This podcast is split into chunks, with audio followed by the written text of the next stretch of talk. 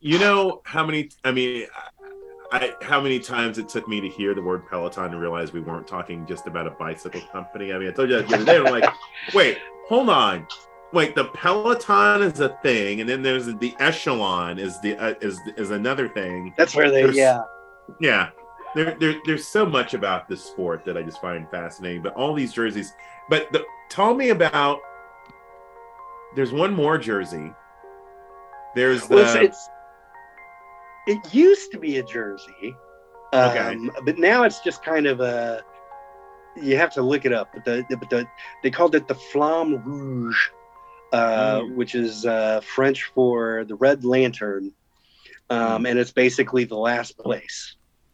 This episode is so much fun. Uh, I'm excited for you to listen to it. I, I need to tell you, it's it's it's a it's a it's a long play uh, version. So this is the maiden voyage of Level Set. First of all, thank you for for joining us on Level Set. Uh, this conversation is with longtime friend, uh, writer, and cycling enthusiast Joe Thompson, and you're getting a little bit of insight in this conversation with how conversations with Joe and I go. Uh, we had originally planned to talk for about 45 minutes. We are over on that, but uh, you know that's one of the things I feel like that's been missing uh, over the last couple of years is just conversation, like just in-depth conversation with people who know things. And Joe certainly knows his cycling, so I'll tell you, you're you're you're not gonna probably have the time to listen to this entire episode uh, in one sitting unless you are doing a long walk or hike or you're doing household chores you're probably going to want to break this up but i promise you uh, if you have any remote interest into the world of cycling we're not just talking about racing but we're talking about uh, just so many components of, of of the sport of cycling. You know it's just it's just super fascinating and so if you're looking to to break out of your comfort zone if you're looking to learn about new and novel things uh, you could do worse um, than listening to this episode of level set i hope you enjoy it i certainly had the conversation with joe um, and again thank you so much please feel free to subscribe to the show uh, we're on, you know, wherever you listen to a podcast. Should you give us a rating? Give us five stars because four stars feels like love. Um, no, actually, no. I got that wrong. It's been a minute. Five stars feels like love. Four stars is the friend zone. And quite honestly, who really wants to be in the friend zone? Not saying that friends aren't important. We need friends. I just don't think any of us want to be there. So please give us five stars. Anyway, I've talked too long. Let's get into this first episode of Level Set. Hey, everybody. Oh, there we go. Welcome. Here we go. Welcome to the first episode of Level Set Conversation with People Who Know Things. I am your host, Jerry Jones. I'm excited to be here with my friend, writer, cycle enthusiast, um, Joe Thompson. Joe, welcome to Level Set, man. Hey, thank you, thank you for having me. Um, yeah, I, I was gonna say that you're you're a longtime friend of the show. Um, I don't know how possible that is, considering this is the very first episode of the show. But you and I have been friends for what, almost thirty years now. Yes, yeah, Yeah, yeah. And if this is the first episode, I'm the first friend of the show. that's right. No, yes, you're the you're you're the first friend of the show. See, that's the thing. There will never be another first friend. You will always, Joe Thompson. You I'm will always- honored. I feel like I need to give you like some sort of a plaque or something. First friend of the show. Maybe I'll get like a leveler and like have Ooh, there you go. Joe Thompson. But what I so I wanted to have this conversation. I, I realized that I, you know, like I'm just very interested in how you got into cycling and and how you have come to just amass so much knowledge and interest in the sport. But how did it start for you? Oh, well, it's you know everybody rides their bike for the first time, uh, and then you can do math and figure out how old I am. Uh, but you know about the early. I can't. I can't really do math. 1984. I suck at math, Joe. I suck at math. Excuse me. but uh, yeah, so uh, about 1984, give or take, started getting into uh, BMX and freestyle riding and and the types of things you see today on on the X Games. But of Mm. course, in 1984, there was none of that. So we we had magazines and they were just still photos and stuff like that. And around that time, uh, I started working at a bicycle shop. I was Mm. 14, and so they couldn't officially have me on the payroll. So I got paid three dollars an hour in parts. So at the end of the week, I'd figure out how much money I had and I'd buy parts Hmm. uh, to put on my bike. And it was about 1985. And then in 86 was the first year. Um, yeah, it was the first year that, that Greg uh, to win the Tour de France. And being in a bicycle shop, you just couldn't escape it. I mean, he was on the cover of every magazine. He was everybody that walked in wanted a bike like his. Uh, and so I just started getting into because that was the other thing was once the magazines were out of date, um, I'd take them home uh, because you, you know you'd, you'd send them back and he, he uh, the manager would uh, pull the covers off of them and send those back to get credit because you didn't have to send the whole magazine back. So you send the cover back and you get credit for the magazines that you didn't sell. And then I would take I would take them home and just just page through them and devour them. Um, and so that was how I started getting into uh, the the European professional road racing circuit. So let me ask you. So before Greg LeMond, you were into BMX. Did you have Vans? Were you wearing Vans? Were you kind of like uh, Spicoli, basically? Were you? were Uh, I wasn't quite Spicoli, but yeah, we were wearing Vans and we were wearing uh, Vision Streetwear, and uh, I don't know if you remember that. yeah. But yeah, we were we were into all that kind of stuff. And actually, if you for those of you who are listening, if you want a good encapsulation of what was going on in BMX there in the mid '80s, there's a movie called Rad, uh, Yeah, and it's I awful. yeah.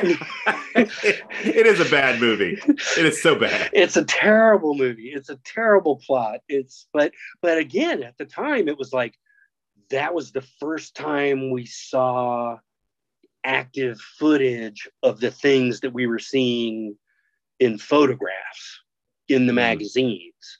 So we we actually watched the tricks as they as they played themselves out instead of just like one, two, three, four, five snapshots of it with a description. You could actually see the guy do the tail flip and all that kind of stuff. So rad, even though it was terrible, we that was something else that we devoured and we had bootleg copies and bootlegs of bootlegs. You know we'd run off copies for friends and stuff like that. And that really rad was really kind of what was going on at the time that i was getting into it. I'm just going to tell you right now, Joe. So not only are you the first guest, not only are you the first friend of Level Set, but you just in this moment have introduced what I I am now going to suggest is going to be a, a semi-regular segment. In my mind, I'm like, oh, a spinoff of Level Set is like we're going to have the best worst movie nights. I want to do. I, I want you to come back where we're going to watch Rad together okay and and and then we'll we'll come back and talk about it. so rad is going to be the first best worst film review that we do well and and the next film that then happens once i start getting into the road racing is another terrible movie called american flyers and uh it's got uh um oh, i just lost it kevin uh kevin bacon No, no, no. Oh, now you're talking about uh, Quick Quicksilver. Quicksilver. Kevin Bacon. Okay. And and that's a that's the movie about uh, bicycle delivery in New Mhm. York. Uh, Kevin Costner was in American Flyers. Oh my gosh! So a young Kevin Costner? A young Kevin Costner with a mustache, and a couple other people that you'd rate. Rae Dawn Chong is in it. Oh wow! Um, and the whole thing centers around uh, that they're going to go to what they call was it the the Hell of the West is the name of the race, and it's loosely based on a race that was going on at the time uh, that was called the Red Zinger, and then turned into uh, the Coors Classic. And again, that was a whole sponsorship thing, and it was through Colorado okay. um, or it was in it throughout Colorado, is what I Mhm. should say. Um, and and that really was the nerve center of American cycling at the at Mm, in the mid '80s was Colorado. Mm, because the mountains were there, uh, the Olympic, uh, uh, the main Olympic, uh, not stadium, but the the facility was there, um, and so uh, uh, Boulder was a huge play. A lot of American cyclists uh, who went on to the pro ranks and who went over to Europe during that period came out of the Boulder area. Although Mm. LeMond was from Minneapolis, was from Minnesota. okay. Um, and LeMond, like a lot of people, um, used cycling. I shouldn't say a lot of people, but but uh, uh, he was a wanted to be a speed skater, and Huh. so during the off season, speed skaters would ride ride their bikes for to build up their leg muscles. Mm, Um, and Eric Heiden is actually Yeah. also, yeah, he is a key figure in American cycling because it's his name uh, and all of his gold medals from 84 in the winter games mm. As a speed skater that then converts into the summer games in 84 and getting 7-eleven to sponsor uh, a lot of the cycling aspects of the 84 olympic games Okay, I'm so glad you mentioned that because you you've said before, and I found what you said fascinating. So I'm very interested in seeing if you'd be willing to go down this road. So like, I'm you- you've talked about how 7-Eleven yes is pivotal in American cycling, and so what I'm hearing from you that 7-Eleven got involved via speed skating, like the Winter Olympics. well they initially they initially got involved through the 84 olympics Okay. but it was Eric Heiden and a, and a, and and a couple of coaches who were able to bring to 7-Eleven um, kind of the presentation and and Hmm. the and the um, panache that comes with Hmm. that to be able to say okay 7-Eleven plus Eric Heiden equals Mm, publicity uh, in 1984 okay. bicycle racing. Um, and in the Olympics, you've got a road race. Um, so they've got signage along the, the road, Mhm. uh, 7-Eleven. 7-Eleven also ponied up a lot of money to build uh, what's called a velodrome, which is the track. Mm, So when they ride track, there's, you know, they, they ride on, a, on an inverted uh, kind of an angle and um, not unlike uh, road racing, you know, Yeah. the car racing where they go around in circles. Um, and so a velodrome is basically like the speedway, but for bicycles. yeah. Um, and that takes money and it takes money to build and it takes money to maintain. And, and uh, so 7 Eleven was involved in that. 7 Eleven was also heavily placed in the movie Rad. Mm. And then as it spins off into after the Olympics, 7 Eleven actually sponsors a full team Mm, uh, with the objective of going to Europe and, and racing in the Tour de France. were we, were we were corporations were American corporations sponsoring teams uh, like on the magnitude of a 7-Eleven? Were they doing that before? 84? Not at the magnitude of 7-Eleven. Levi's okay. got involved a little bit. Um, and Raleigh, which is actually a, a British bicycle manufacturer, mm-hmm. um, sponsored a lot of Americans, even though they weren't an American team. Mm-hmm. Um, and then, uh, but yeah, Levi's was probably as close as you got. And then once 7 Eleven kind of proved out the business model and and prove that you could you could get a return on on that investment that's when schwinn and wheaties get involved. At one point uh, gatorade sponsored a team. Um, and then eventually you get to the late 90s where um, 7-eleven stops their sponsorship and motorola takes mm. over the team. Okay. So the team people are the same, but now they've got a new sponsor.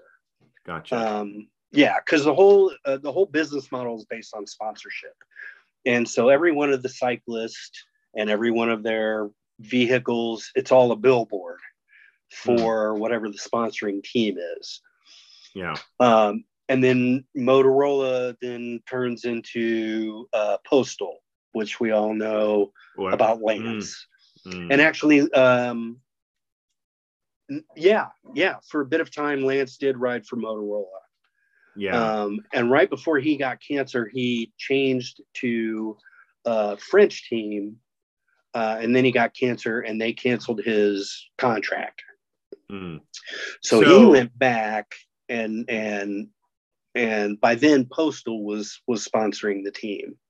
So we we we want to definitely talk about Lance.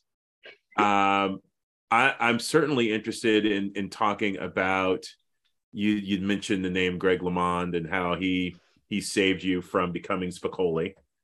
Um, I before we before we go back to LeMond, and, and maybe I kind of want to go because I'm sure when we talk about Greg LeMond, there's there's so much richness. It sounds like he's kind of a bridge from there's a an era and he's kind of like a bridge of a new era of cycling.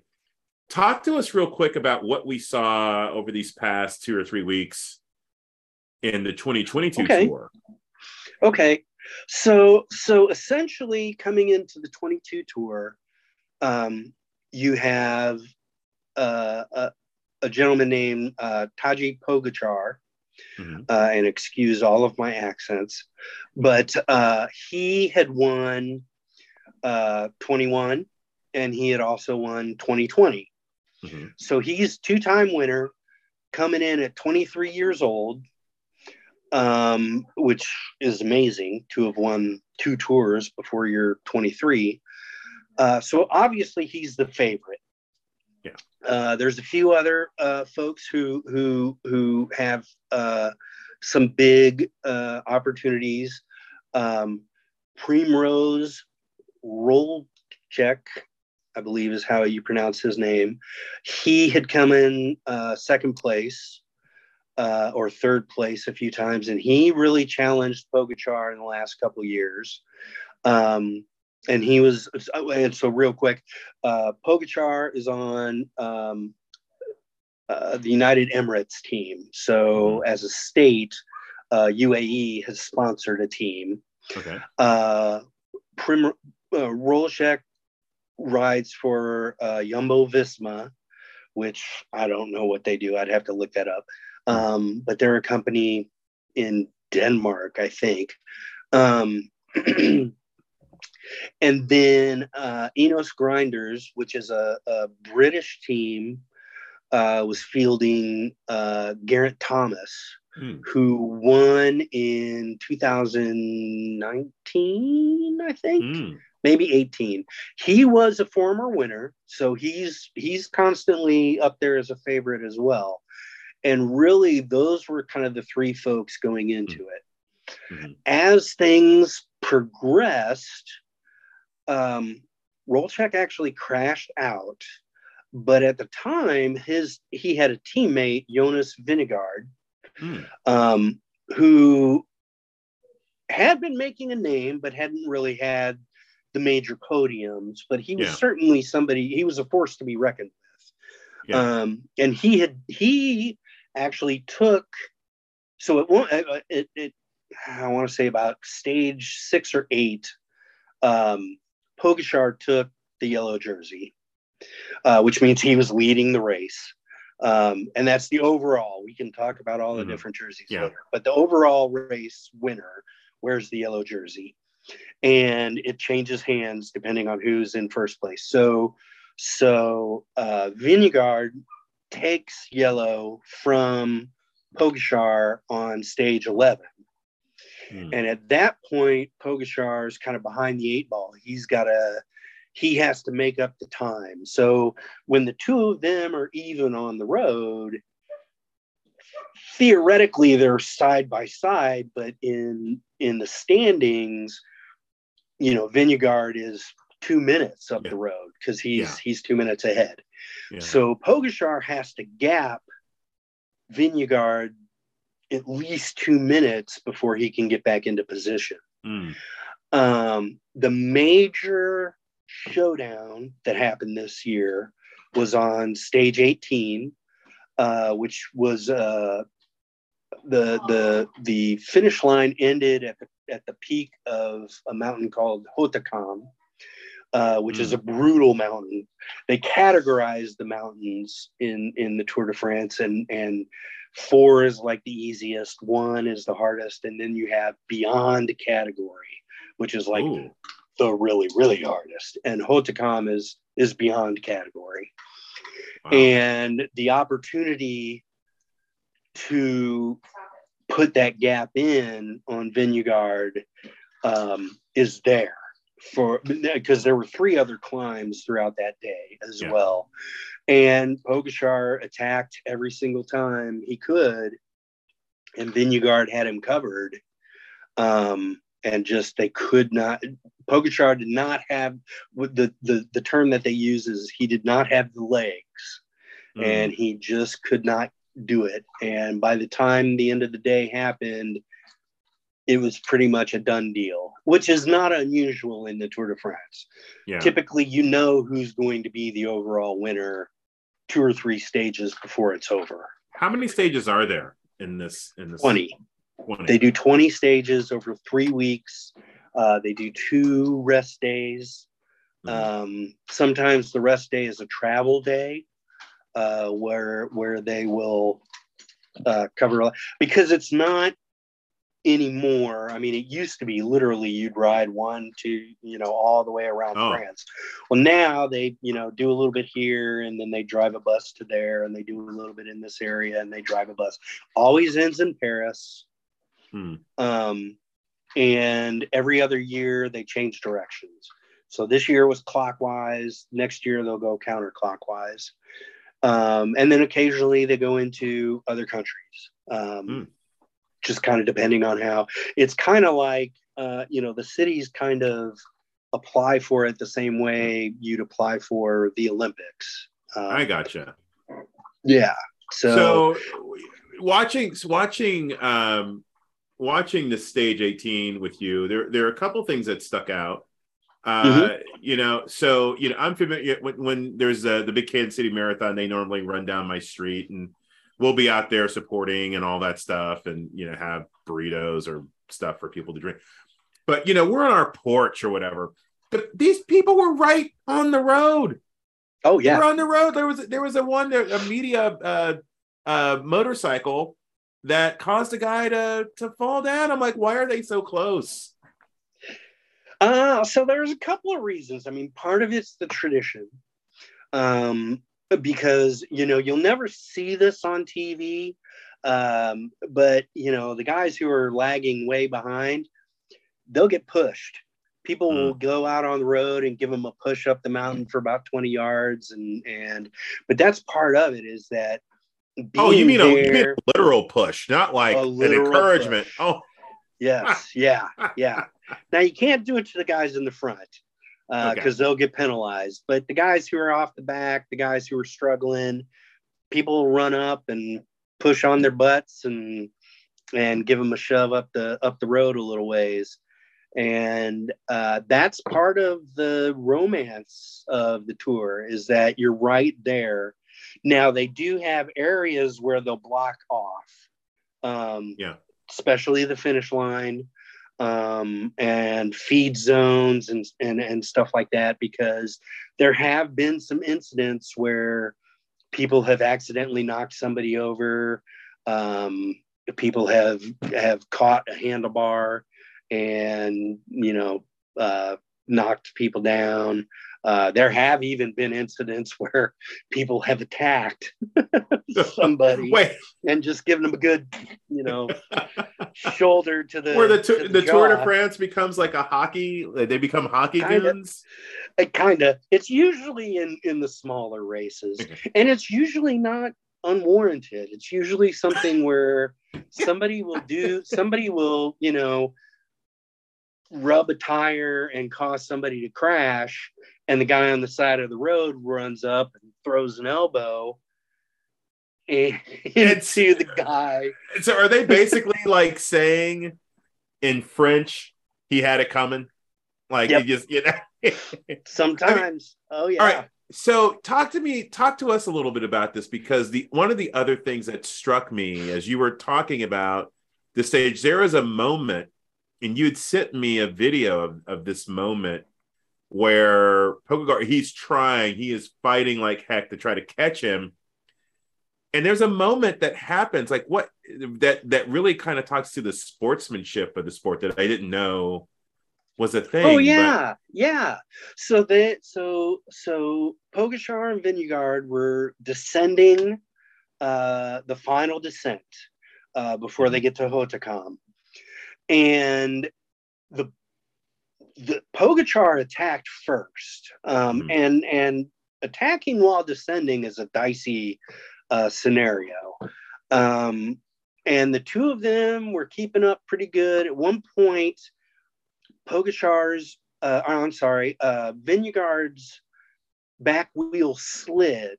Mm-hmm. Now he was able to stay upright, but then a few yards, few meters later, same thing happened Pogacar, but he slid out. Um, mm. He was able to get up very quickly, um, but Vingegaard had had gotten enough of a gap that yeah. he was kind of out of the way. Uh, and and he actually slowed down and and waited for Pogacar to catch up.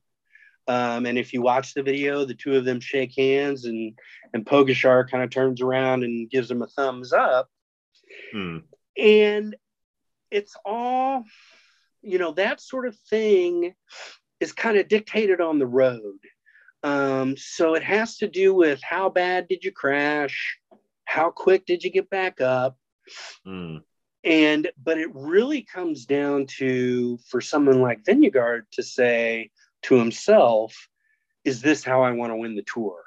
Do I want to mm. win the tour because of I attacked when he crashed? Um, because that's just kind of considered bad form mm. um, when when something like that happens. Uh, and it's and it's a it's a fairly common uh, gentleman's agreement.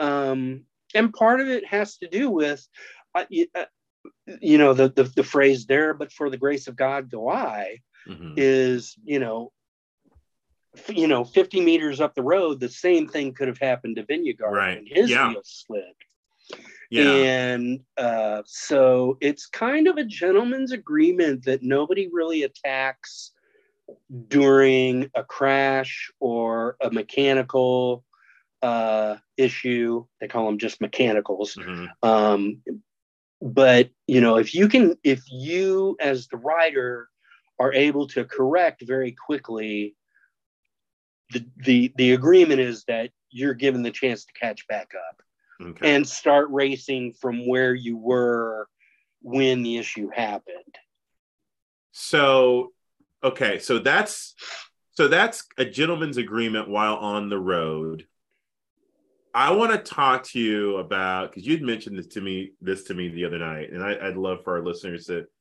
to get some of the backstory. There was a what I would, based on what you were saying, like a very famous or infamous gentleman's agreement between um, two racers. One of which you'd mentioned was a gentleman by the name of Greg LeMond, who who hmm. changed the face of not just American racing, but sounds like he changed racing, cycling.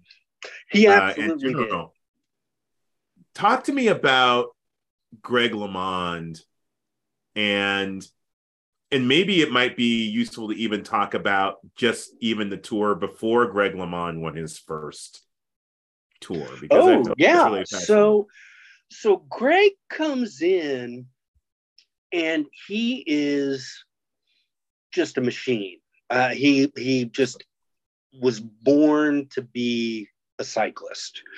And there's just no getting around that fact. He didn't have to take any drugs, he didn't have to do anything. And he comes in as an American into a very staunch uh, European mindset. So mm. by the time Greg LeMond shows up in the early 80s, you know, the Europeans have been racing the Tour de France since 19 15 1920 since you know yeah. way way back. Yeah. And a lot of things that they considered to be they being the europeans considered to be sacred weren't necessarily based on any real science. It was more just tradition. Hmm. um, you know one of the things that they would do is in the er, uh, the late winter they would train on on roads but they would be using what was called a fixed gear bicycle. So the the so generally speaking if you're riding a bicycle and you stop pedaling you can coast. Yeah. A fixed gear is typically used for track racing but they would use it on the road and the deal is there's no coasting. Hmm. if the wheel is moving the pedals are moving Gotcha. It's the the gear in the back is solid. Okay. And that supposedly warmed up your knees for the you know since then it's been proven that it doesn't make a difference and nobody really really does that anymore but what LeMond did was he came in and he didn't have any of that baggage mm. so he was just doing it the way he was doing it back in Minnesota and his races in Colorado and the races in Arizona and California and Nevada, Utah, back in that in the in the south in but, the but, southwest. Talk, but talk to me a little bit about what you mentioned that Greg LeMond was born to be a cyclist. What is it about Greg LeMond that that made him that way? What what what made him the, unique? The main thing is his ability to convert oxygen into energy for his muscles. They call it the VO2 max. Mm. Um, and basically they measure it by putting a putting an inhaler on your on your mouth and you exercise and it's measuring how much oxygen you take in versus mm. how hmm. much you breathe out. Right. And his set the records, you know, still holds the Olympic uh, facility record for the highest uh, VO2 max. So he is inhaling more oxygen and exhaling less oxygen than anybody else that's been tested, which means that all of that oxygen that he's inhaling is going directly to his muscles and serving his muscular energy because mm. that's what makes your muscles tired is yeah. you run out of oxygen and then it starts burning lactic acid and that's when your your your leg your muscles start burning. That's what the burning sensation is. Mm. um, and i make no claims to be a medical expert. This is just generally kind of how i understand it. Yeah. Um, but it's generally the way it works. Uh, and so he can go longer without converting into lactic acid before mm. anybody else. Okay. So basically, he's just an engine. He is uh, he is a and and again it's genetics. It's not Mhm. anything that he did. It's just pure genetics that he was born able to do this. Mm. And so he's racing in the late 70s uh, in the United States in these semi organized, um because in the late 70s, it was all kind of half assed. It really Mhm. was. Um, and he's just killing everybody. And, um, you know, the when he was very young, he wrote a list of goals, including winning the Tour de France, winning the World Championship, winning a gold medal at the Olympics. Well, we boycotted the 1980 1980. Olympics, Mhm. so he missed it. Um, and that's the only thing on his goal sheet he never got. Uh, because the other thing too was back then, if you turned pro, you couldn't be part of the That's Olympics. right. So once he turned pro, his Olympic dream was done. So you're telling me his VO2 record. So if he qualified for the 1980 Olympics, that means he probably tested somewhere 79, 80. You're telling me that for over 40 years, there has not. So we're not just talking about v, uh, VO2 for just for cyclists. No, no, no. We're talking Runners. VO2. So any person who's ever participated in the Olympics since ever, since we've been Mhm. recording this stuff, you're talking about the greatest athletes that have ever Mhm. walked the earth. hmm You're saying he has this basically I'm you know I'm not a I'm not a medical doctor either. The strongest lung heart combo in recorded history. Yes, in America. In America. say in America. In I don't know. I don't know where it stands now. Okay. Rumor had it that Lance beat him, but the facts did not play out. Hmm. hmm Hmm. That was that was one of uh, that was one of the the stories when Lance was doing his thing. Was well, he had great VO two max. Yeah. Eh, Wow. he didn't have as good as Greg did. so the other thing that Greg brings to the equation is a an acceptance of new technology Mm. because that's something else that again the the stodgy Europeans were really slow to adopt Yeah. um, and and before we get so before we get to that we'll talk about 1985 Mhm. was uh, the year before he won his tour de france so when greg was first signed to a european team he was signed to a team uh, called Gitane, which was a bicycle manufacturer out of france one of his teammates was Bernard Hinault. Hmm. And Hinault actually had seen what Greg was doing in the States and wanted Greg on the team. Uh, Greg's job on Gitane um, was what's known as a domestique. And so you are part of the team and your purpose is to your your your main purpose Hmm. is to help the leader in this Okay. case Bernard Hinault um, anything else that happens is icing on the cake so if you're in the tour de france and you're a domestique and you end up winning a stage all well and good but that's not necessarily what you're there for Hmm.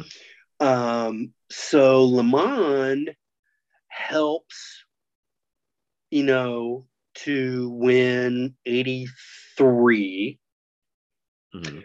Uh, and then in 1984, Hinault is injured. And there's a team, another teammate on the same team uh, named Laurent Fignon, who's a Mhm. couple years older. Uh, and so Fignon becomes the leader for that year. Uh, and so Greg helps Fignon to win the tour uh, in 84. The other reason for that is politics because Hinault and Fignon are both French Mm. and it's there's there's extra honor uh, for the tour when a French person when a Frenchman wins, Hmm. and I'm using the male uh, Yeah. pronoun because this is a male sport. There is a women's side, and we can talk about that sometime if you want to. Mm-hmm. Yeah. But so having a Frenchman win, good for France. Yeah. So now they've got two years in a row. By this time, uh, coming into 1985, Hinault is, has started a different team. Uh, he's become disha- he's become dissatisfied with Chastain, dissatisfied with the coaching, so on and so forth. La Vie Claire is the the team that he gets. Um, and I might be mixing up some of the dates, but 85 is for sure. LeMond, and again, you know, wants LeMond on La Vie Claire. So LeMond comes to La Vie Claire in 85, and you know, is winning the tour. He's yellow jersey, but there's a stage in the third, early part of the third week. So it's far enough along that when Bernard gets into trouble, there's potential for him to lose the Tour de France hmm. completely. And he's in big trouble. He's the, the term they use is he's cracked, Hmm. which means he's got no energy left in his legs. You can see it in their face. They're just, there's nothing left. Uh, another term is bonked. Um, but he's, he's so he's cracked. And LeMond is up the road covering an attack on Hinault, and I forget who it was. Um, but the two of them are side by side, and basically LeMond's job before Hinault cracks is to try to waste as much energy out of this other guy as he can. So Mhm. he's pushing the pace, but he's also trying to make sure the guy is not drafting behind him. So Mhm. they're all over the road, and LeMond is riding his ass off. Well, and this predates race radios. So literally, the team car drives up next to LeMond and says, You have to pull over, literally pull over and wait for Bernard. And at this point, Greg is what they would call leader on the road. So, like, Hmm. if everything stopped right then and there, Greg would be in the yellow jersey. Ooh. And so Greg is running this through his mind, going, "Ah, if I stop, I'm going to, I'm literally going to throw away any chance I have at winning the Tour de France. But he's not the leader, he's the Mm. domestique.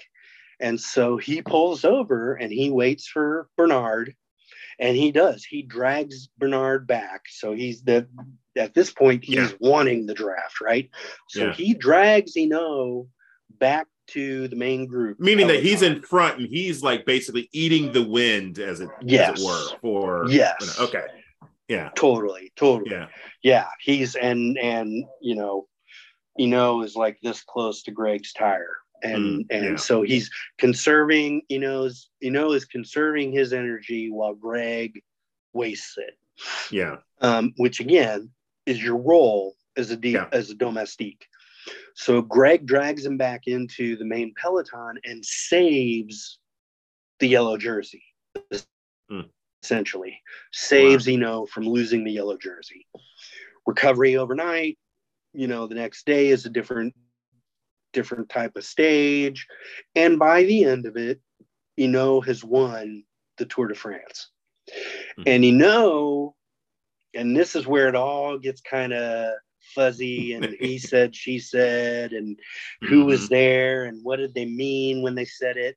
Hinault said according to legend Hinault said to greg i know what you did this year next year so the setup for 86 was that Hinault was going to be the domestique and Mm. Greg was going to be the leader Yeah. couple things happened. So 1985 was Bernard Hinault's fifth Tour de France win, Wow. which ties the record. So up until then, the most tours anyone had ever won was five. Uh, Eddie Merckx had won five. Jacques Anquetil, uh, who is way back in the 60s, um, had won five. And I think that was it. I think by then, you know, joined the ranks. Oh, wow. So it was just the three of them. And so, you know, again, depending on who you ask, depending on when you ask, depending on what story you get, you know, had it in the back of his mind that I could own the record outright if I win this year. I could have six, and nobody has won six. Mm. So the tour begins, and in theory and on paper, and according to what La Vie Claire said in the press, LeMond is the leader. But Hinault is not acting like a domestique. Hmm. Hinault is attacking Greg. There's, oh. yeah, yeah. And Greg is covering the his own teammate. He's covering the attack yeah. because he wants to keep the yellow jersey too. Right. And they end up, actually end up trading the yellow jersey once or twice. Um, I want to say stage 17 or thereabouts. Uh, another huge mountain day, uh, mountaintop finish. Mm-hmm. And there's uh, there's some photographs of it where you can see LeMond is pretty pretty cool customer and uh, Hinault is bright red face, sucking air. Um, mm-hmm. And at the end of that, when LeMond crosses the finish line first, legend has it, Hinault shook his hand and said, "C'est fini," which is it's over, it's yours mm. now. So that's how LeMond wins, becomes the first American to win the Tour de France in 1986. Was there was that the year that um was it the first year or was the second one? When did when did Greg LeMond basically revolutionize handlebars? Like a uh, that would have been 89. Okay. So so between 86 and 89, there's a few things that happens. Hmm. Um, Greg is turkey hunting uh, with his father and brother-in-law and his father-in-law. Not with Dick and, Cheney not with Dick Cheney, but he okay. might as well have been because he got shot. he gets shot. He gets airlifted. One of his lungs collapses. Lucky to be alive, much less ever going to ride his bike again.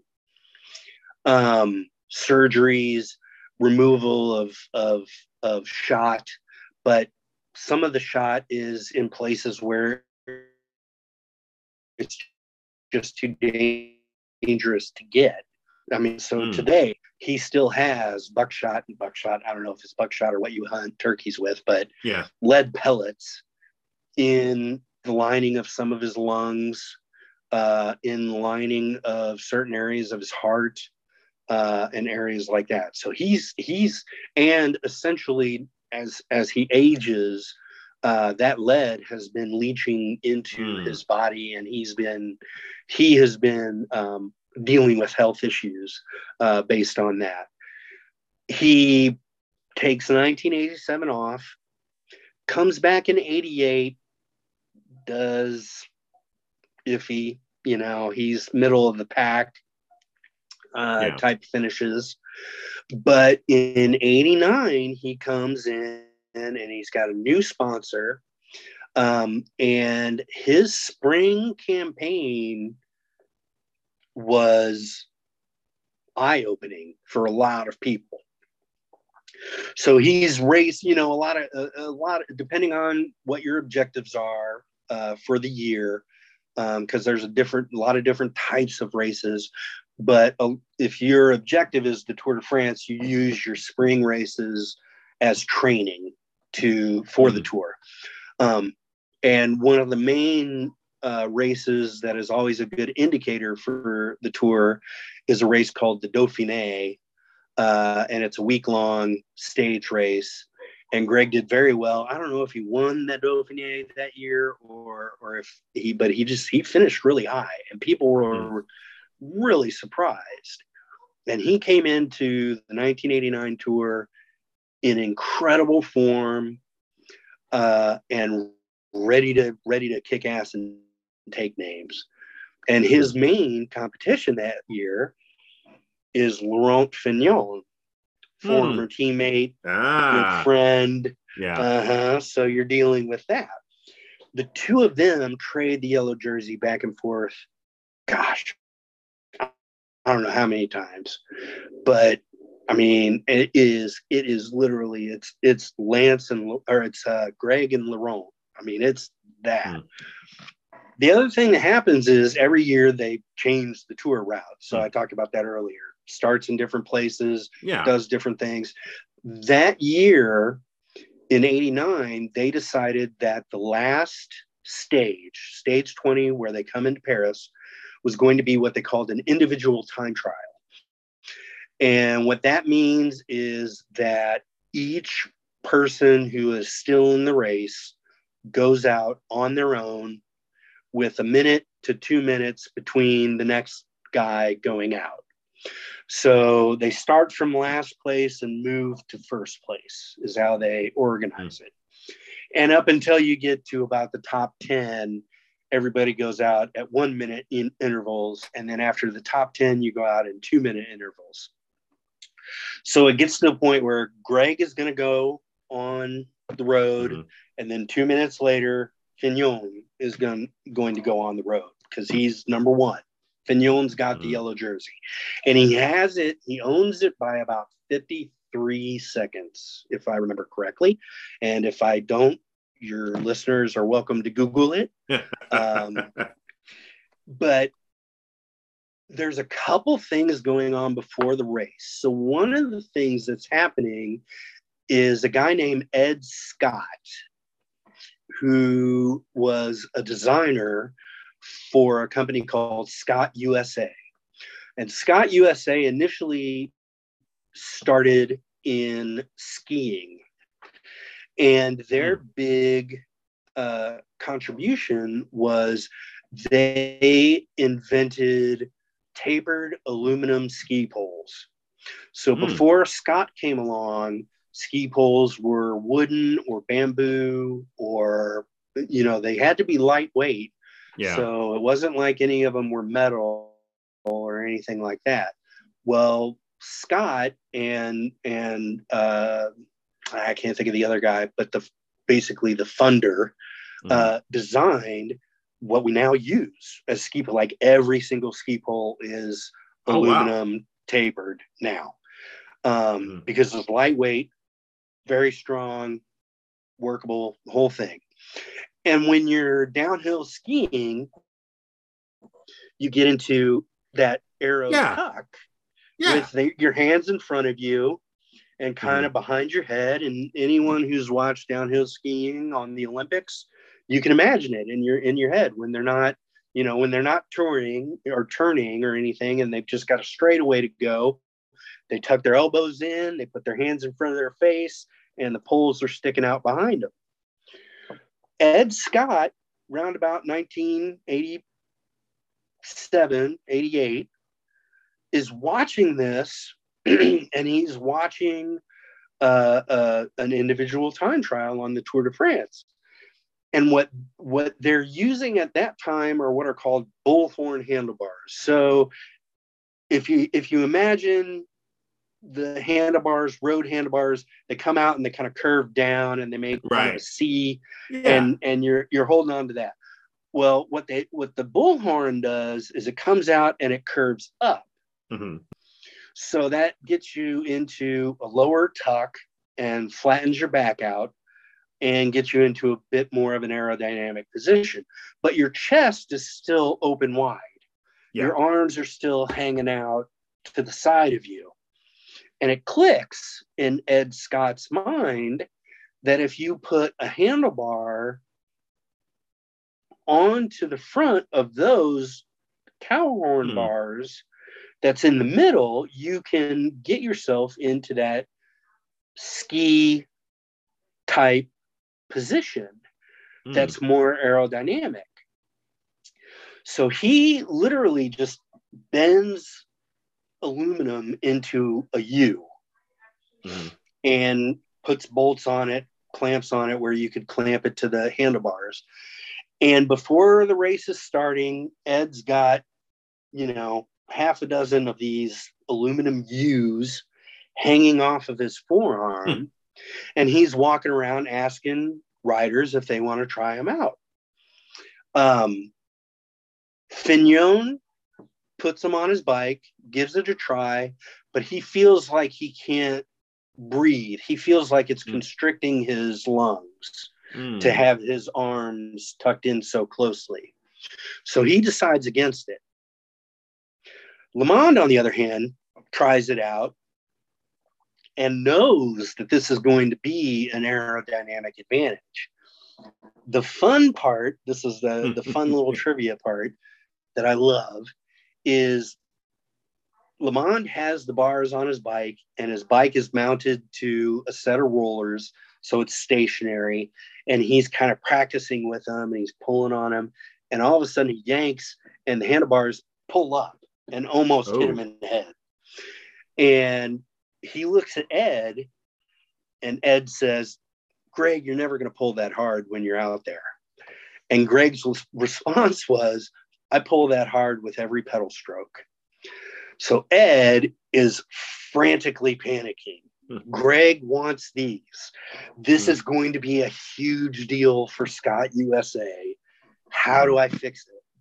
And he finds an empty Coke can and he takes a pair of tin snips and he cuts the Coke can into shims that he Hmm. puts in between the clamps and the handlebars on on the the the arrow handlebars. Yeah. And if you look really close, uh, there's a there's a photo. If you, you go out and Google, there's a photo right before Greg starts his time trial where he's being held by the uh, the race official. Because in a time trial, you start and they hold you, and when the clock starts, you go down a ramp and get Hmm. going. So he's being held by the race official, and if you zoom in, you can see the edges of the Coke can sticking out from the Scott handlebars. Mm. So, getting back to the race itself, LeMond is 53 seconds behind, and I want to say it's about a 30 kilometer time trial. Mm. So LeMond hits the road, and he's got these aerodynamic handlebars. He's got an aerodynamic helmet, and he's got a disc wheel in the back, spoked Hmm. wheel in the front. Um, and he is riding like the devil's on his tail. Two minutes later, uh, Fignon goes out on goes out on the road. He's got just the bullhorn bars, Mhm. no helmet, because he's he's cool enough. He wants his ponytail flapping in the wind. He does have a disc front wheel as well as the back wheel, so there's some aerodynamics there. And Greg hits the finish, you know, and they go the Champs Elysees, which is they always finish on the Mhm. Champs Elysees, and they do a couple of laps around the Champs. and LeMond crosses the finish line, and the clock starts. And by the time it's done, by the time Fignon hits the finish line, he is eight seconds behind LeMond wow. finishing time. And to this day, Wow. that is number one, the fastest average time ever in a stage of the Tour de France. And it's the smallest uh, difference between first and second place. And there's, Wow. I mean, there's photographs of that too. If you photograph, if you Google the podium, there's a there's a photograph. It's a great photograph. You could just see it on everybody's face. Fignon is sitting there with a look of what the hell just happened. LeMond is standing there with, oh my God, I can't believe I won the Tour de France. Mhm. and Pedro Delgado, who came in third place, is I'm just happy to be here. so you've got an American racer who suffered what could have been a very catastrophic injury. Mm-hmm. Um, it makes me It think, was hey, a catastrophic. it- yeah. it If- was. if he did not have yeah it it sounds like his his uh, physical makeup allowed him to recover in such a way Yes. that you know and that he would two years later is showing up and runs the fastest time trial it sounds Right. so he's got a lot of oh the the strongest you know, you know vo2 and he's got the fastest time juxtapose that i mean and and everything all natural Mhm. um, and- Absolutely. yeah. And so at this to moment a in time, everybody has said there's never. Greg was 100% clean. Not even Fignon. mm, Fignon admitted himself that he he blew coke and and he was more of a partier, but um, he I mean, it sounds of- like there was a it was a different. t- I mean, it sounds like like you'd mentioned earlier that the 70s, like 60s and 70s, were kind of a mess. So it, it it sounded like there were maybe a lot of drugs that may not have been considered that by today's standards wouldn't be considered performance enhancing right. but seemed like very necessary for because it, it sounded like racing was completely different back. Oh yeah, yeah. Before World War II, um, it was a it was a much different. It was still a sponsorship based um, business model, um, but it was not. It was rare to have a contract for guaranteed money. So, like Mhm. today, you sign a contract with a team, and your contract is structured in such a way that you make X amount of X amount of euros, usually, uh, in a salary, plus bonus, plus if you you know depending on what types of races you win, and then uh, winnings. Mhm. You know, because you get money for winning the race as well.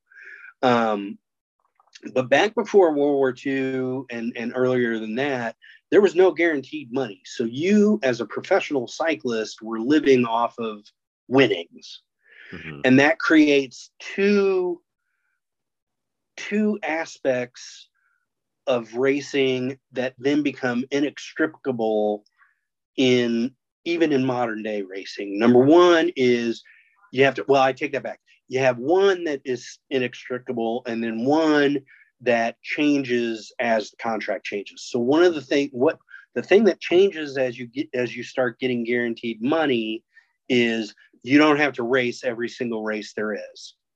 So back before World War II, these guys would race, then they would take essentially a, a you know a speedball, uh, so coke and heroin, after the race to chill out. Then they would take a bunch of amphetamines and drive overnight to the next race. And they had to do that because it was a matter of that's my money. I got to race. I got to race. I got to race. If I'm not racing, I'm not making money. If I'm injured, I'm not making money. So I'm taking these drugs just to make a living. After World War II and after the the cyclists form a union and you start getting contracts that have salaries with them, racing every day becomes less of an issue, but the drugs stick around because, hey, those amphetamines helped Hmm. the next day. So I'm going to take amphetamines today, so it'll help today. Yeah. Um, you know, there's there's arguments for and against whether or not amphetamines help you Mm. uh, race faster, but you certainly have feel like you have more energy. yeah. Um, and that's kind of the bulk of it until 1991, when a drug called EPO enters the scene. And what EPO is able to do is increase artificially increase your VO2 max. So Hmm. the the medical reason for having EPO, there's a legitimate medical reason for having it. Um, generally, it's for cancer patients who are taking a treatment that reduces their red blood count. So they take EPO to keep their red blood count at a normal level.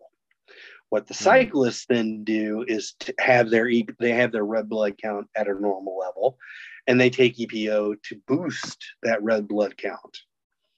And so you're much like what Greg LeMond was able to do naturally. These guys are artificially prolonging the point at which they start burning lactic acid.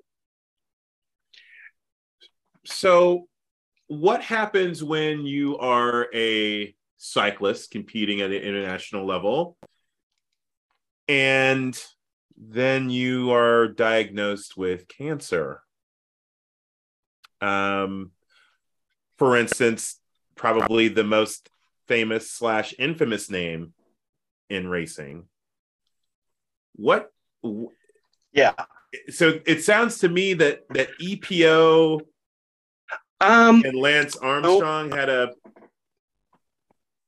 had a date with Destiny, I guess. Well, you know, the fact of the matter is, um, and he's admitted to this by now, so this isn't alleged anymore. Fact of the matter is, he was Don't sue us, Lance. Huh? Yeah. I said, don't sue us, Lance, please. well, I mean, that's the thing is he went on Oprah and spilled his guts to an extent. yeah. Um, but yeah, he had been taking EPO even before cancer because Lance Ah. started as a professional in 91 or 92. Um, now he was a professional triathlete before that.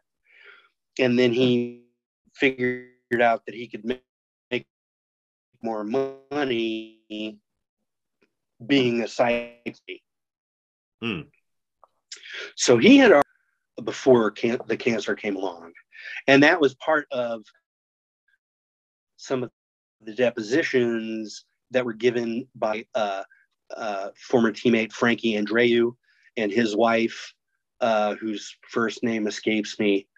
Um, but the two of them were in the hospital room when Lance had been diagnosed and when they were going through his medical history.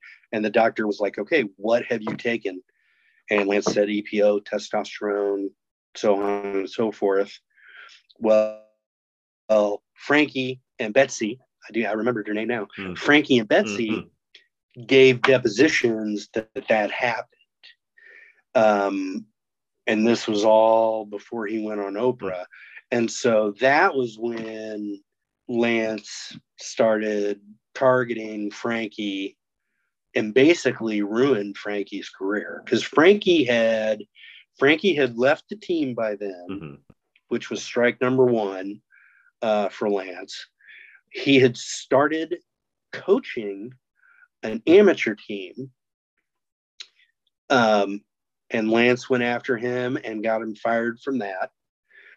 Uh, and then Frankie had started working as a commentator, um, and Lance got him fired from that. So this is so this is I, I'm glad we're talking about this because I know that that most people are familiar obviously with Lance Armstrong was the face of of racing. They know he had cancer, they know he was doping, but I, I don't I'm not sure how many people truly understand that it wasn't that he was doping because it sounds like at this point just you know they say in college football if you ain't cheating you ain't trying that pretty much Yeah. all of the major cyclists were doping at the time he was doping it was the things he was doing out outside of the races that seems Mhm. like that were really dastardly Yeah, the, the the he was he was out to try to silence anybody who who was disparaging, in his words, uh, disparaging him. And LeMond was one of them. Mm. Um, in fact, LeMond had by this time in 2000, 2001, uh, LeMond had a fairly well established uh, bicycle line, the you know the Greg LeMond bicycles, um, and it had it had reached a point in profitability that Trek bicycles actually purchased LeMond bicycles. So they were a subsidiary of Trek bicycles. Trek was the major bicycle, or the only bicycle sponsor that Lance ever had. And so by about 2002, Lance was talking with the president of, of Trek Bicycles and saying, look, if you want to keep me, you got to get rid of LeMond bikes. And sure enough, that's what they did. And that was during a period where there was still there was still plausible deniability um, with with what Lance was doing. So the the big the, the the biggest name in the sport at the time was taking out the person who had been mm-hmm. the biggest name, at least in America. Yeah. Um, so if people just they walked away from Le LeMond, it sounded like it sounded like they the did. sponsors were just Lance was at this, but at this point, he was the I, you know we talked. I I, I believe he was at, at the time the biggest name in sports. Oh yeah. Oh, absolutely. He was a rock I mean, star. He was He absolutely he a was rock star. single name. Yeah. I mean, that's the thing. Uh, he was the in one fact, name. yeah. In fact, he to to say he was the biggest name in sports is to not do him justice. He was so much bigger than sport. Absolutely. Uh, he- absolutely. yeah, yeah. He was he was in a own. I mean, there are very few athletes that I believe have ever in the history ever gotten to that point. And I obviously I don't don't at me, but I do feel like I feel Don't like at me either. but what I'm about to say, but I feel like there hadn't been an athlete who had done what he was able to do, transcending sport. Um, Jordan, Michael Jordan. Yep. Uh, but before Ali. that, Muhammad Ali. Yeah. Yeah. Yeah. Yeah. I mean, it Um, was that. It was that. And the thing about it was, and the reason Trek dropped Greg is because Trek was making just gobs of money off of his name. Yeah. I mean, he was in every advertisement that Trek made, every Yeah. poster, every, you know, there was there was a whole you can ride the same bike Lance rides, and they were just swimming in money. And so was Nike yeah. um, as his shoe sponsor, and a company called Giro, which was his helmet sponsor. Um, they were all just swimming in money. And to, from a fiscal standpoint, to get sideways with Lance was just going to cost. it would have been a, a very, very bad business decision.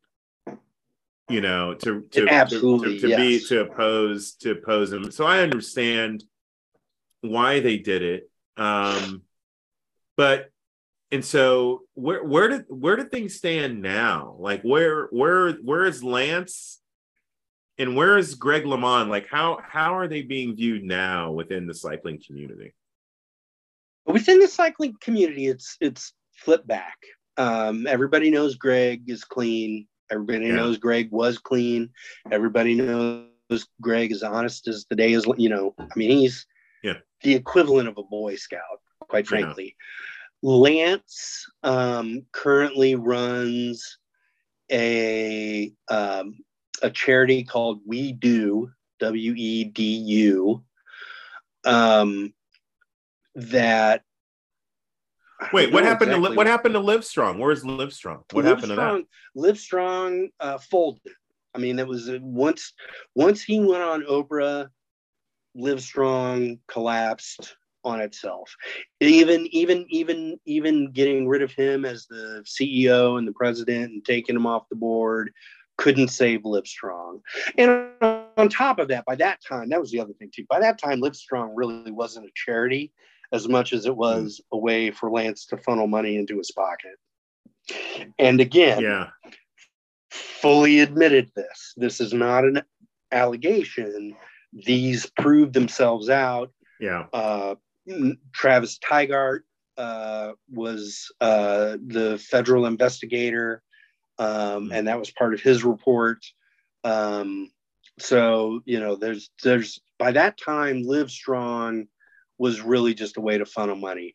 We do is they hold events, um, and I think ostensibly they they are cancer, um, but I'm not sure. I, I, I honestly haven't really looked that deeply into it.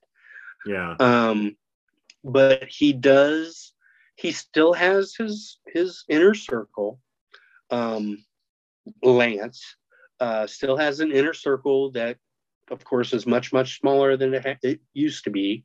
Um, but a former teammate, George Hincapie, um, who has come clean on his own, uh, but always sort of took the ple- pled the fifth on on any Lance questions.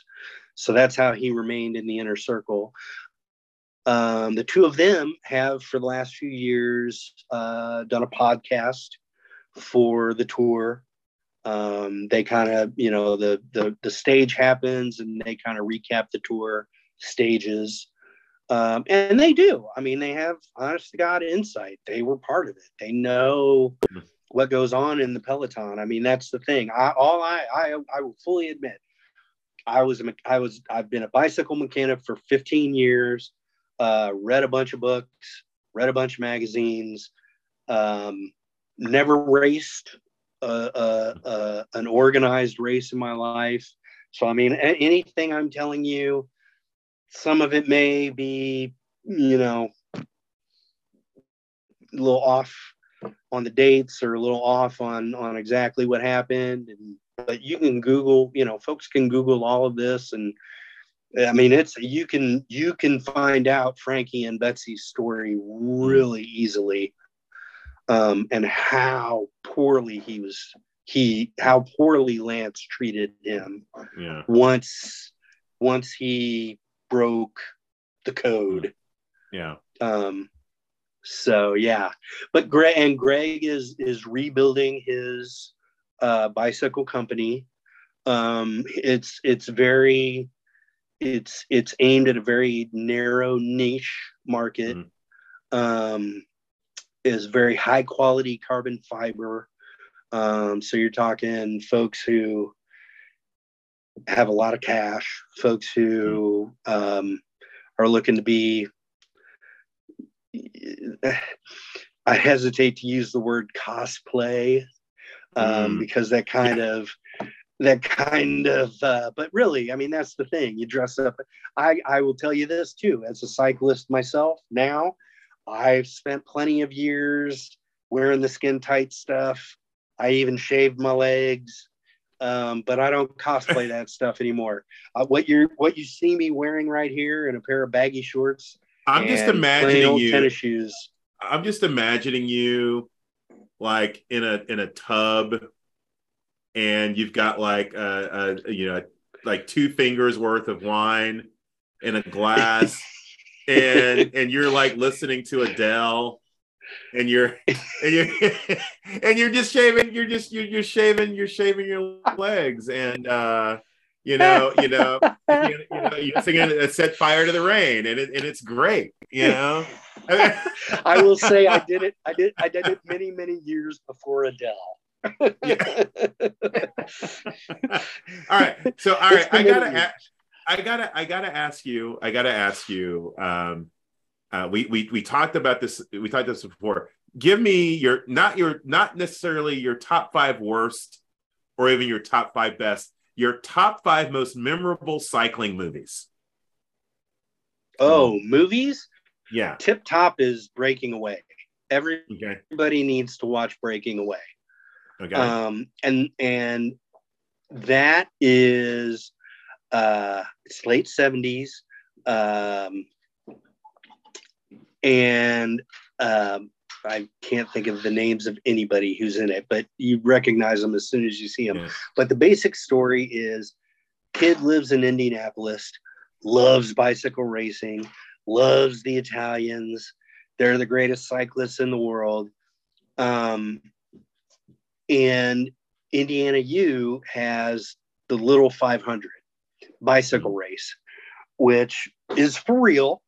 Um, and it's it's it, organized by the fraternities.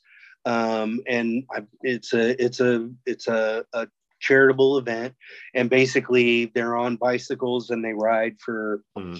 I, it's not 500 miles. It's uh, you know 500 laps i think and the basic story is that they for this year for that year they're going to open up a spot for locals who are not on, in college because that's the whole thing that's mm-hmm. the nice thing the nice thing about breaking away is that it's a coming of age story that happens to somebody who loves bicycles as opposed to something like american flyers where they try to make cycling the plot i gotcha so so yeah so the cutters that's stone cutters because that's the the major mm-hmm. industry in Indiana at the time. The cutters get to field a team, and so um, and I won't give away any, but it's a wonderful movie. Um, and so, and so if breaking away again, if, coming of age. Yeah. So if breaking away is the best. watch best, nothing. Yeah. Yep. Breaking away. So breaking, breaking away is the best if Breaking Away is the best um, and Rad is the worst, what makes this from the worst to first cycle movie sandwiches? What's in between? If, if Breaking Away is the best, Rad's the worst, what you got? What's in the middle?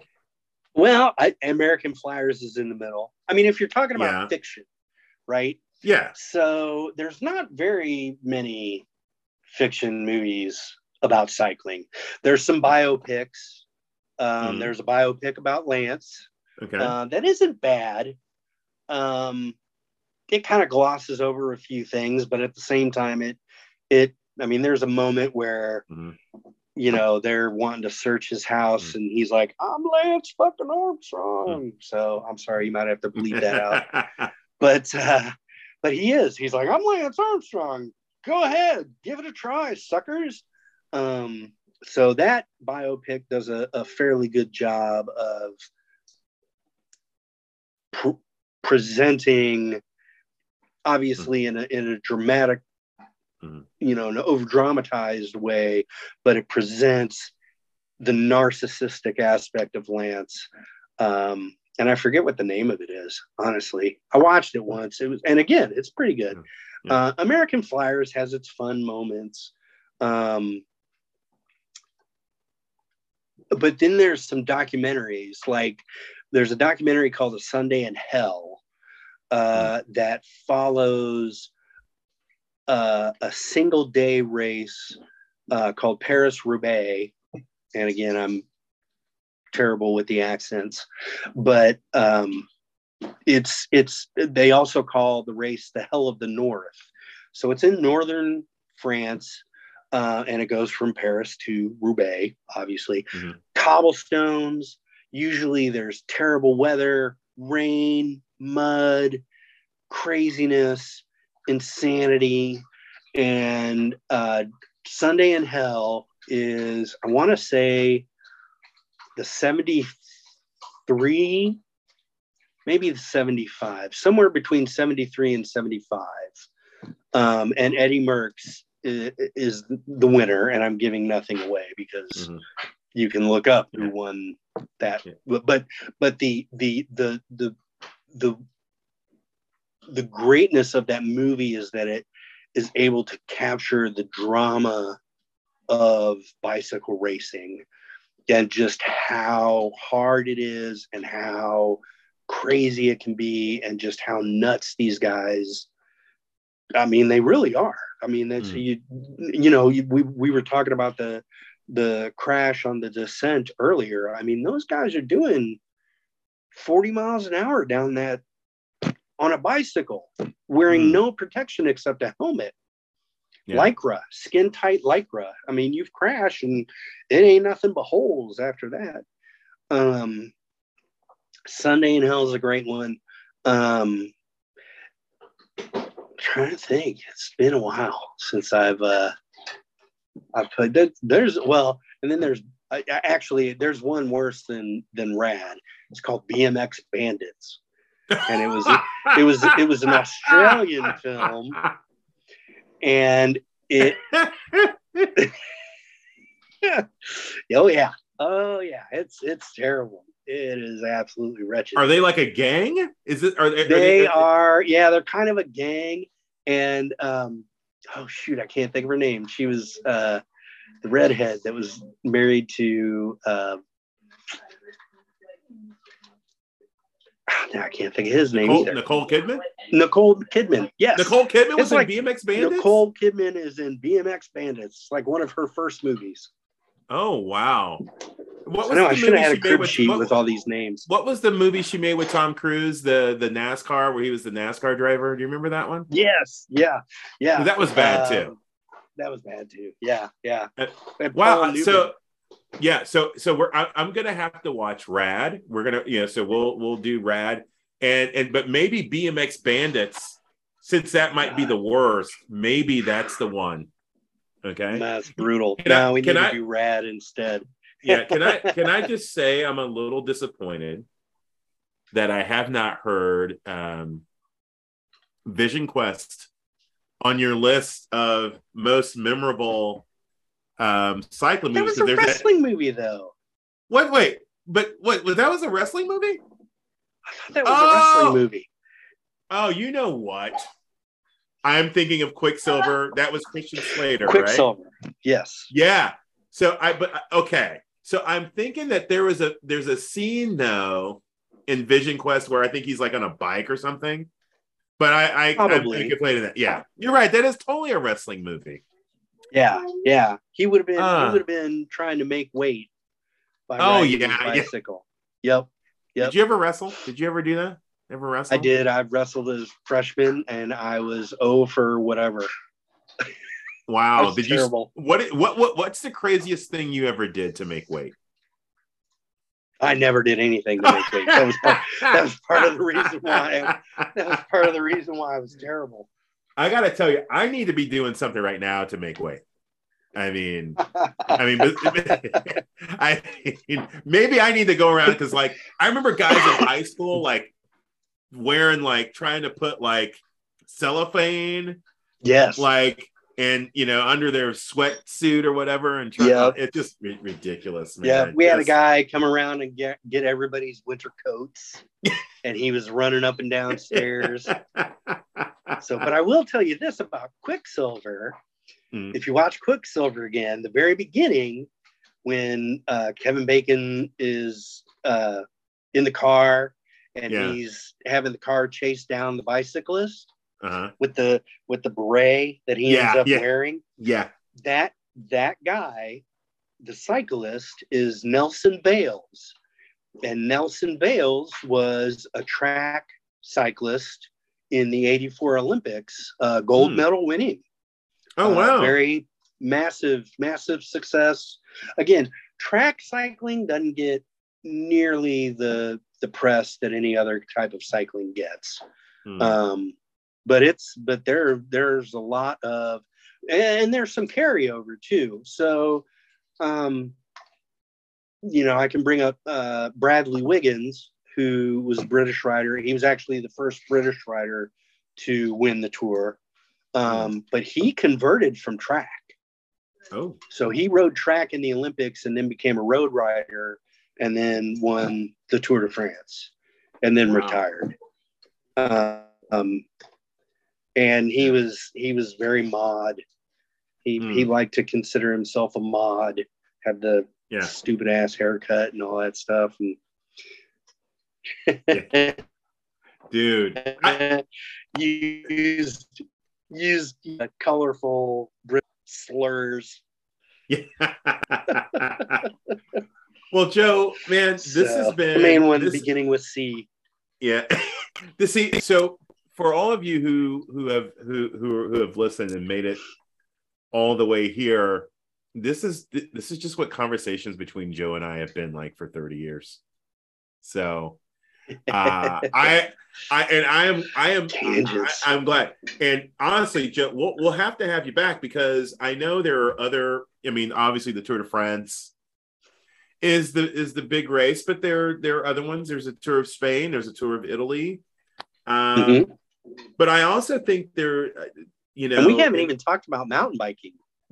We haven't talked about mountain biking. We haven't talked about um, I, I, you know, when we come back and have a conversation about the economy, conversations about the environment, that oh, yeah. the, the the the role of cycling in the in the past, present, mm. and future of you know of how we do life and do community. Um, yeah. So yeah, I think you're gonna you're gonna be on. well, thank times, you. I think. I look forward to it. Thank you for having me today. Oh well, this has been awesome. Again, everyone, uh, first friend of the show, Joe Thompson. Thanks, man. Sure thing, man. Anytime. Thank you for having me and hello to everybody out there listening. Yeah. All right. Peace. And goodbye to everybody out there listening. yes. All right, brother.